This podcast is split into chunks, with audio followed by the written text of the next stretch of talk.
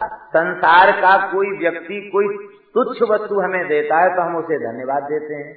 और भगवान ने देव दुर्लभ शरीर दे दिया सूर्य चंद्र का प्रकाश दे दिया, पृथ्वी दे दी, जल दे दिया, सब कुछ भगवान ने पास जाना बंद कर दिया। जब तक लोग घेरे रहते हैं, तब तक भगवान पास नहीं आते। वो लोग घेरना बंद कर देते तो ठाकुर जी खेलते हैं। तो जैसे ही लोगों ने घेरना बंद कर दिया, अब तो ठाकुर जी खुद पधारे रंगनाथ भगवान। और अपने प्रसादी थाल लेकर के भगवान आए और अपनी जूठन रोज आकर इनको देते, मस्तक पर हाथ रखते। जैसे मालिक कुत्ते से प्यार करता, ऐसे भगवान इनसे प्यार करते। और अंत में इनको सदैव वैकुंठ की प्राप्ति हुई है। देह नहीं छोड़ा, सशरीर आप अंतर्धान हो गए और भगवान के धाम में उनको प्रवेश किया। कुत्ते जैसी कृतज्ञता का भाव भी आ जाए तो उद्धार हो जाए। ये श्री लक्ष्मी नारायणाचार्य जी का चरित्र इसमें प्रमाण है। हमें कितना कृतज्ञ होना चाहिए भगवान के कोटि मुख कही जात न प्रभु के, एक एक उपकार। करोड़ों मुख मिल जाए तो भी भगवान की कृपा का वर्णन संभव नहीं है। ये कृतज्ञता का पाप इसलिए भगवान की शरण में पहुँच जाना चाहिए। भगवान का अनन्य भाव से भजन करना चाहिए। भगवान में प्रेम करना चाहिए। वस्तुतः प्रेम करने योग्य एकमात्र भगवान है। ये दो प्रकार के मार्ग, एक तो अर्चिराज मार्ग और दूसरा तमो मार्ग, ये पाप का मार्ग। और तीसरा मार्ग भगवान ने बताया धूम्र मार्ग। धूम्र मार्ग क्या है? धुआँ वाला मार्ग। ये धूम्र मार्ग क्या है? यज्ञ, कर्मकांड का मार्ग। सकाम कर्मानुष्ठान का मार्ग। देखो, निष्काम भाव से यज्ञ करे तो मोक्ष होगा, लेकिन सकाम भाव से क्रिया करता, निष्काम भाव से नहीं करता। तो उन सकाम कर्मों का फल क्या है? बोले, उन सकाम कर्मों का फल है स्वर्गादि लोगों की प्राप्ति। यज्ञ से धूम्र होता है और वो धूम्र के मार्ग से, अर्थात यज्ञ के मार्ग से जाता है कहा? स्वर्ग लोक में। और तेतम भुक्वा स्वर्गलोकम विशालम, क्षीणे पुण्य मर्तलोकम विषम। वहाँ पहुंचकर भय की निवृत्ति नहीं है। वहाँ भय की निवृत्ति तो नहीं है रागत देश की निवृत्ति भी वहाँ नहीं है। आश्चर्य तो ये एक दूसरे को नीचा दिखाने में देवता लगे रहते हैं। पुराणों में चरित्र है। ययाति को अपने पुण्य के कारण इंद्र के समान सिंहासन मिल गया, इंद्र चिढ़ गया। बोले, तुम्हें हमारी बराबरी कैसे मिल गई?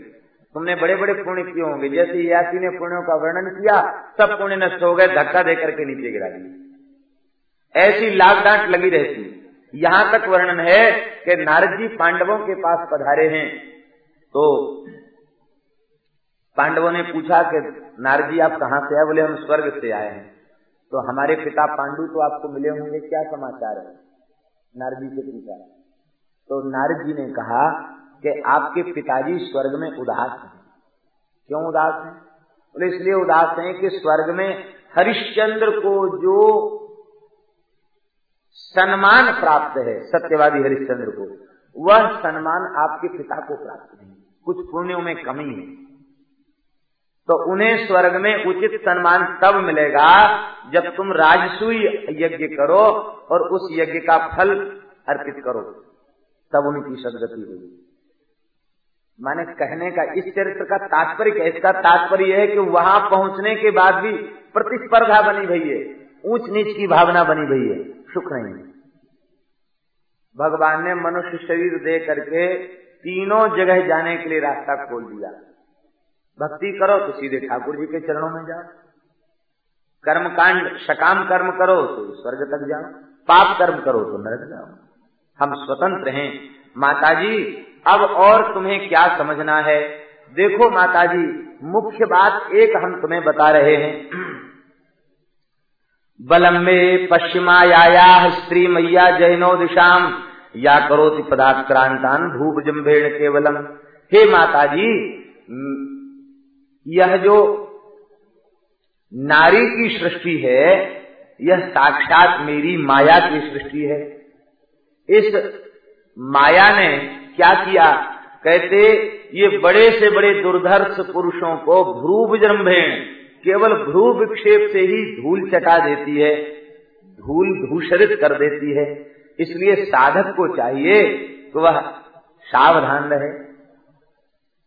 संगम न कुरयात प्रमदासु जातु योग से मार्गम परमारुक्षु मत सेवया प्रतिलब्धात्म लाभो बदंतिया निर्यद्वार आप विचार करें, ये बात किससे कही जा रही है? श्रोता कौन है? देवभूति माता। और वक्ता है कपिल भगवान। और क्या कह रहे हैं? बोले माता जी जिसे मेरी प्राप्ति चाहिए, उसको किसी भी स्थिति में नारी का कुसंग नहीं करना चाहिए। क्योंकि जो संत मेरी प्राप्ति के पथ में लगे हुए हैं, मेरा अनुभव कर चुके हैं, उन संतों ने बदंत या निर्यत द्वार मत्स्य, उन संतों ने नरक का द्वार इसे बताया। माताएँ, यह बात सुनकर के मन ही मन बड़ी दुखी हो रही होंगी कि बाहर हिंदू धर्म, माताओं के पीछे पड़ गए सब ऋषि मुनि महात्मा। ऐसी बात नहीं है। ये विचार करें पहले इस बात के ऊपर। कहने का तात्पर्य ये है कि जीव का अनंत जन्म से विषय भोगने का अभ्यास बना हुआ है। विषय के प्रति उसकी सहज सहज आकर्षण है विषय के प्रति उसका। स्वाभाविक आकर्षण है विषय के प्रति। तो यदि उसे सावधान न किया जाए तो भगवत प्राप्ति के पथ पर वो कैसे चलेगा? तो नारी की निंदा नहीं की गई। यहाँ ये कहा गया कि यदि भगवान की प्राप्ति चाहते हो तो विषय से प्रेम मत करो। संसार से प्रेम मत करो, भगवान में प्रेम करो, भगवान की ओर चलो। जो सावधानी पुरुष साधकों को नारी शरीर से दी गई है, वही सावधानी नारी साधकों को पुरुष शरीर से रखनी चाहिए। समान बात है। नारी यदि भक्त है तो दृढ़ता पूर्वक स्वीकार करे, मेरे तो गिरधर गोपाल, दूसरो न कोई। जाके सिर मोर मुकुट मेरो पति सोई। यदि अन्य किसी पुरुष में उसका पुरुष भाव है तो वह नारी भक्ति के मार्ग पर सफल नहीं हो सकती। ये श्री मलुक दास जी महाराज ने अपने एक दोहे में कहा, नारी घोटी अमल की अमली सब संसार। नारी घोटी अमल की अमल मान नशा। नारी घोटी अमल की अमली सब संसार। को एक साधु ऐसा ना मिला, जो संग उतरा हो पार। मलुकदास जी कहते, हमें ऐसा कोई साधु नहीं मिला, जो कुसंग करके, विषय का संग करके पार उतर गया। इसलिए नारी ना ही निहारिये देखना मना नहीं है, निहारना मना है। नारी ना ही निहारिये करे नयन की चोट। को एक साधु उबरे पर ब्रह्म की ओट भगवान की ओट से उबरते हैं। इसका तात्पर्य है, नारी मात्र में जगदम्बा जानकी का दर्शन करे। नारी में केवल भगवान भगवान की, नारी में नारी का दर्शन न करे, भोग्या का दर्शन न करे नारी में माता का दर्शन करे। हम लोग प्रार्थना करते हैं, विद्या समस्ता तव विवेदा स्त्रिय समस्ता सकला जगत्सु। त्वयी कया पूरितमम्बयित काते स्तुति परा परोक्ति दुर्गा सप्तती में क्या स्तुति में देवताओं ने कहा? विद्या समस्ता देवी भेदा। हे देवी, समस्त विद्याएँ आपका ही भेद हैं। संसार की नारी मात्र आपका ही स्वरूप है। तो यही कया पूरित मुंबई हे अम्ब तुमने ही सारे जगत को व्याप्त कर रखा है। हम तुम्हारी क्या स्थिति करें? तो जगन माता के रूप में नारी का दर्शन करना, वो बाधक नहीं है साधन में, वो साधक है। लेकिन अन्य किसी दृष्टि से देखना ये जो है, साधन में बाधक है। भगवान ने कहा माता जी बस यही एक विशेष सावधानी है, क्योंकि मेरी प्राप्ति की दो घाटियाँ बड़ी कठिन है। कौन कौन ले, चलो चलो, सब कोई कहे, पहुँचे बिरला कोई एक कंचन एक कामनी, दुर्गम घाटी दो दो घाटी दुर्गम है, और दो घाटी को पार कर लिया तो उस पार तो फिर मैं मंद मंद मुस्कुरा ही रहा हूँ। फिर मेरी प्राप्ति सहज हो जाती है। भगवान ने कहा माता जी और क्या सुनना चाहती हो? माता जी ने कहा, भगवान, आपने कुछ बाकी नहीं छोड़ा, सब कुछ आपने बता दिया। अब तो आपकी इस वाणी को सुनकर हमें यह समझ में आया है कि आपके नाम की महिमा सबसे ज़्यादा है।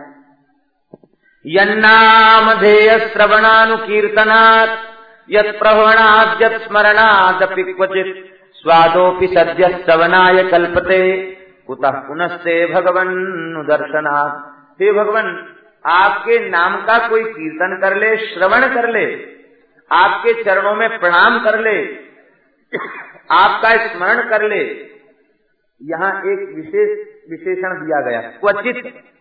क्वचित का तात्पर्य रोज रोज नहीं कभी कभार आपके नाम का कीर्तन कर ले, आपकी कथा सुन ले, आपके चरणों में प्रणाम कर ले तो ऐसा कुत्ते के मांस को पकाकर खाने वाली चांडाल की योनि में ही कोई उत्पन्न क्यों न हुआ हो?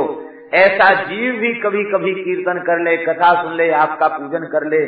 तो कहते हैं तो वह सोमयाजी ब्राह्मण के समान आदरणीय हो जाता है।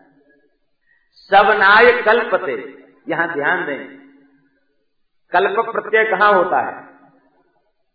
ईषद समाप्त कल्पदेश देशी यरह पाणनी जी का सूत्र है। ईषद अर्थ में और असमाप्ति अर्थ में कल्पक प्रत्यय और देश और देशी प्रत्यय होते हैं। इसका तात्पर्य होता है ईषद अर्थ में कल्प प्रत्यय। इसका तात्पर्य है, यह मत समझ लेना कि यहाँ वर्ण व्यवस्था का उच्छेद किया जा रहा है। वह चांडाल ब्राह्मण हो जाता है। ये नहीं कहा जा रहा है। सवनाय कल्पते। इसका तात्पर्य जैसे ब्राह्मण आदर के योग्य होता है, ऐसी चांडाल भी भजन करने वाला है तो वह भी आदर के योग्य है। उसे फिर यज्ञोपवीत पहनना चाहिए, वेदों का स्वाध्याय करना चाहिए, यज्ञ कराना चाहिए, ये गलत अर्थ मत ले लेना इससे। वर्णाश्रम धर्म अपने स्थान पर है। उसको कहीं खंडित नहीं किया जा सकता। वर्णाश्रम धर्म अपने स्थान पर है। हाँ भक्ति की महिमा ऐसी है कि वह ब्राह्मण के समान आदर का पात्र बन जाता है। फिर किसी को आपका साक्षात दर्शन हो जाए, तब तो कहना ही क्या है? हे भगवान, हमें तो आपके नाम की महिमा समझ में आई है। अहो बतस्वप चोतो गरीयान यज्ञवाग्रे वर्तते नाम तुभ्यम।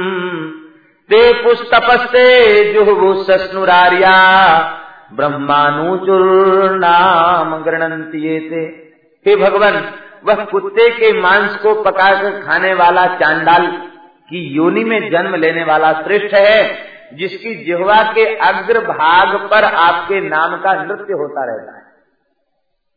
जिसकी जिहवा के अग्रभाग पर आपके नाम का नृत्य होता रहता है, वह स्वपच श्रेष्ठ है। तेपुह तपह उसने सारी तपस्या कर ली। संपूर्ण यज्ञों में हवन कर लिया, सस्नु, संपूर्ण तीर्थों में स्नान कर लिया, ब्रह्मांड ऊंचू, चारों वेदों का पारायण उसने कर लिया, जिसने प्रेम पूर्वक आपके नामों का संकीर्तन कर लिया। वंदे विष्णुम कपिलम वेद गर्भम अंत में कहे वेद गर्भ भगवान कपिल, आपके चरणों में मैं प्रणाम करती हूँ।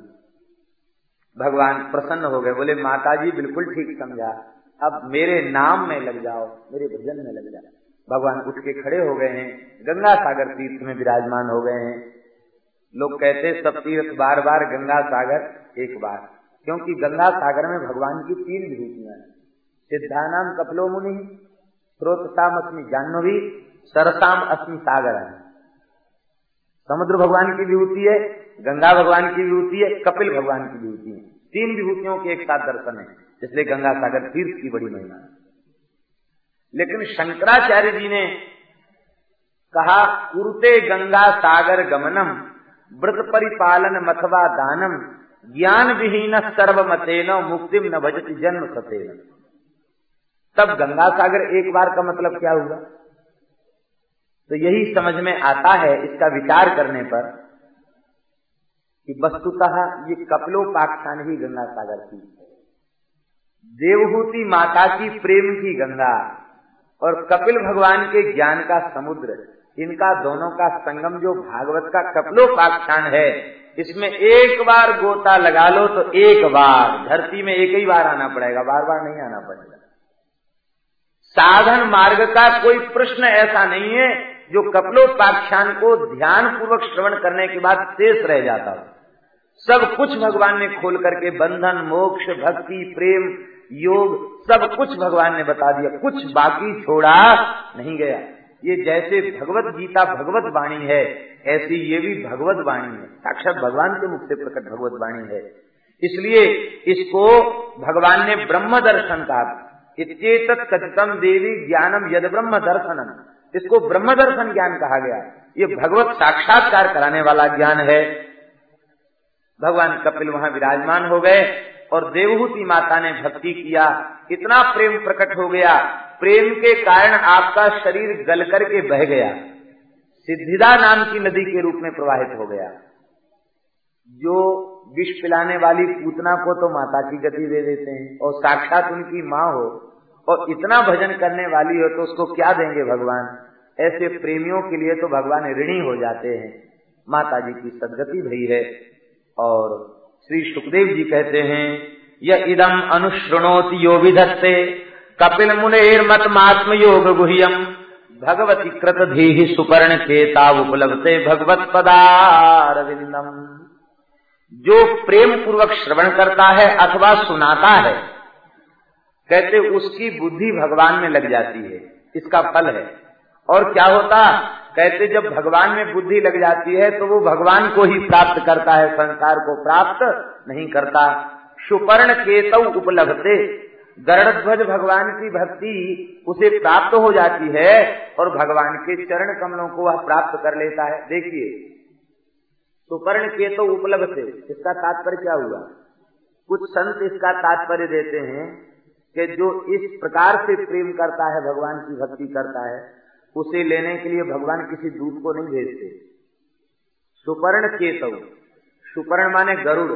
गरुड़ की ध्वजा से युक्त जो भगवान का दिव्य विमान है, उस विमान को लेके खुद भगवान आते हैं और अपने विमान में बिठा के उसको ले जाते हैं।